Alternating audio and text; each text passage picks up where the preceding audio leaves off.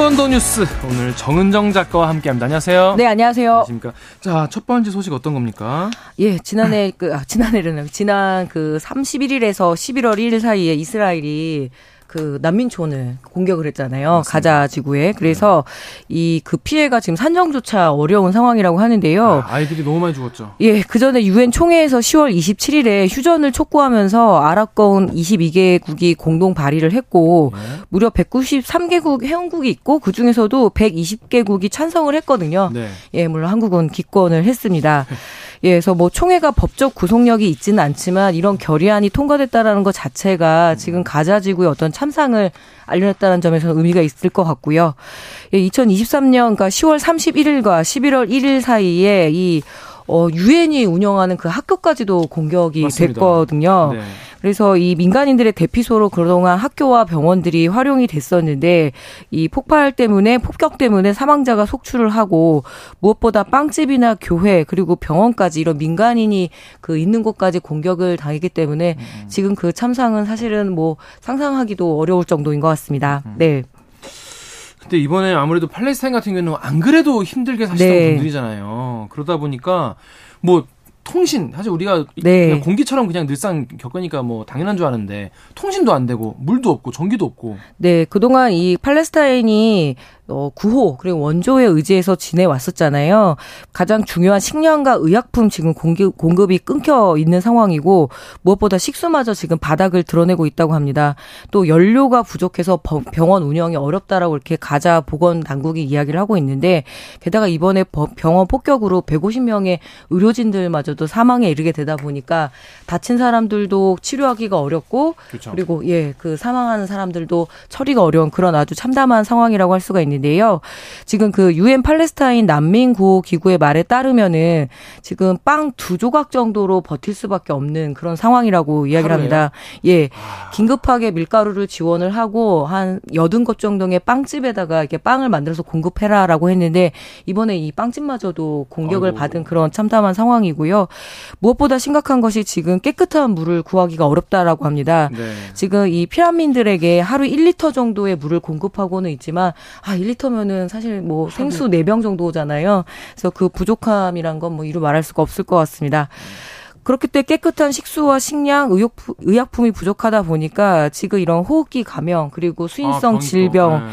또이 폭탄에서 나온 화학 물질에 노출이 되면 적절한 치료가 필요한데 그냥 방치된 그런 상황이다라고 지금 외신들 보도가 예, 긴급하게 타전되고 있고요. 음. 네. 물론 뭐 하마스의 테러도 끔찍하지만 네. 이스라엘이 지금 민간인들을 너무 많이 죽이고 있으니까 네, 네. 이거에 대해서 국제 여론도 굉장히 좀 싸늘하더라고요. 예, 지금 뭐 미국과 유럽 뭐 중동부터 해서 어 아주 대대적인 시위 가 좀 벌어지고 있고요. 예, 한국도 반전 단체들을 중심으로 해서 음, 음. 이 예, 성명서가 발표되고 있습니다.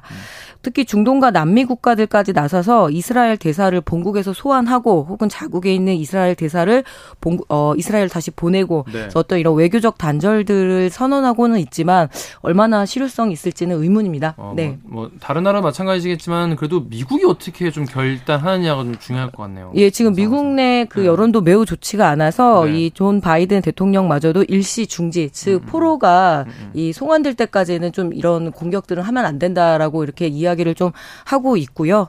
아, 그런데 무, 무엇보다는 지금 네타냐후 총리에 대한 여론들이 이스라엘 내에서 매우 좋지 않습니다. 어. 이 여론조사 결과를 보니까 네. 76% 정도가 이 네타냐후 총리의 퇴진을 원한다라는 이런 그 시위가 벌어지고 있고요. 네, 그렇습니다. 음.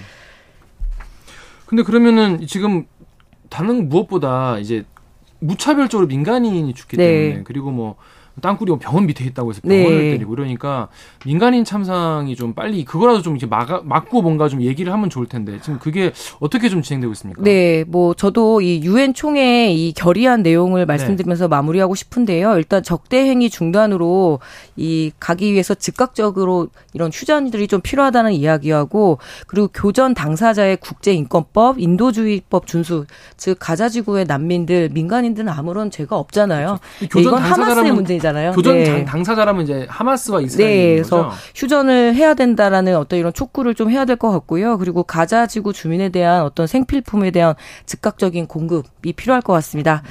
그리고 이 어떤 세계 시민으로서도 저도 촉구하고 싶네요. 네, 네. 그렇습니다. 이게 뭐 거기 있는 분들은 뭐 갈 길도 없고. 네, 그렇습니다. 길도 막혀 있고. 비싸도 네. 못 가는 거잖아요, 지금. 굉장히 지금 심각한 상황이다. 자, 두 번째 뉴스 어떤 겁니까? 예, 대한항공 항공 승무원의 이 우주 방사선 노출의 위암, 그러니까 음. 즉 고형암이라고 하잖아요. 딱딱해지는. 네, 네, 네. 이번에 산재가 인정됐습니다. 그동안은 좀 혈액암에 대해서는 음. 인정이 됐었는데 고형암에 대해서는 이번에 첫 산재 인정이라고 하네요. 네. 예, 고인은 그 1995년부터 2021년까지 25년 가량 이 항공기 객실 승무원으로 근무를 했습니다. 어, 그런데 이 한 달 만에 위암이 2021년에 발병이 되고, 예, 그걸 한달 만에 그채 되지도 않았는데 사망에 이르게 된 아. 사건이고요. 그래서 유족들이 이런 산재 판정에 대한 그, 예, 뭐라 그러죠? 소송이라고 해야 되나요? 네. 신청을 했었는데 네. 처음에는 아닌 안 된다. 왜냐하면은 네. 이게 저선량 방사선과 고형암 즉 위암과의 연계성이 어, 증명되지 않았다라고 이제 대한항공 음. 측에서 이야기를 했는데요. 공단 측에서는 분명히 이런 저선량 이 방사선 노출이 아직까지는 그 다 밝혀진 것도 아니고 음. 누적 노출량은 훨씬 더 컸을 것이다. 그리고 어떤 승무원의 생활이라는 건 굉장히 불규칙하잖아요. 예, 식사도 제대로 하지 네. 못하고 그래서 분명히 그 원인이 있었을 것이다라는 그런 판정이 나왔고 매우 의미가 있다라고 볼 수 있습니다. 음. 네. 항공 승무원 또 조종사분들도 그렇지만은 일 상적으로 이 우주 방사능에 이제 네. 노출돼 있는 거잖아요. 이거 관리를 하고 있습니까? 대한항공이? 네, 대한항공 측에서는 그 특히 항공 승무원들이나 조종사들 같은 경우에는 안전 기준이 6 밀리시버트.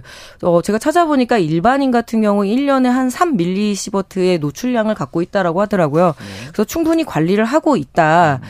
하지만 지금 이제 저선량의 방사선의 위험도에 대해서 최근에 더 많이 알려지고 있거든요. 음. 그래서 얼마 전에 이 원자력 발전소 즉 그 거기 원자력 네. 관련한 30만 명 정도를 대대적으로 국제적으로 조사를 했거든요. 네. 그러니까 매우 저선량이어도 위험할 음. 수 있다라는 음. 것이 지금 이제 국제 연구 결과의 추세이기도 하고요. 네, 네. 알겠습니다. 지금까지 한 번 더 뉴스 정은정 작가였습니다. 어, 1년 넘게 한 번 더 뉴스 진행해 주신 정은정 작가님이 오늘이 마지막 시간이라고 네. 합니다. 네. 청취자 여러분께 작별 인사 부탁드리겠습니다. 아, 예, 그동안 뭐 잘 들어주셔서 감사하고 저는 이제 또 청취자로 돌아가서 예, 네. 날카롭고 매섭고 그리고 따뜻하게 네. 듣겠습니다. 네.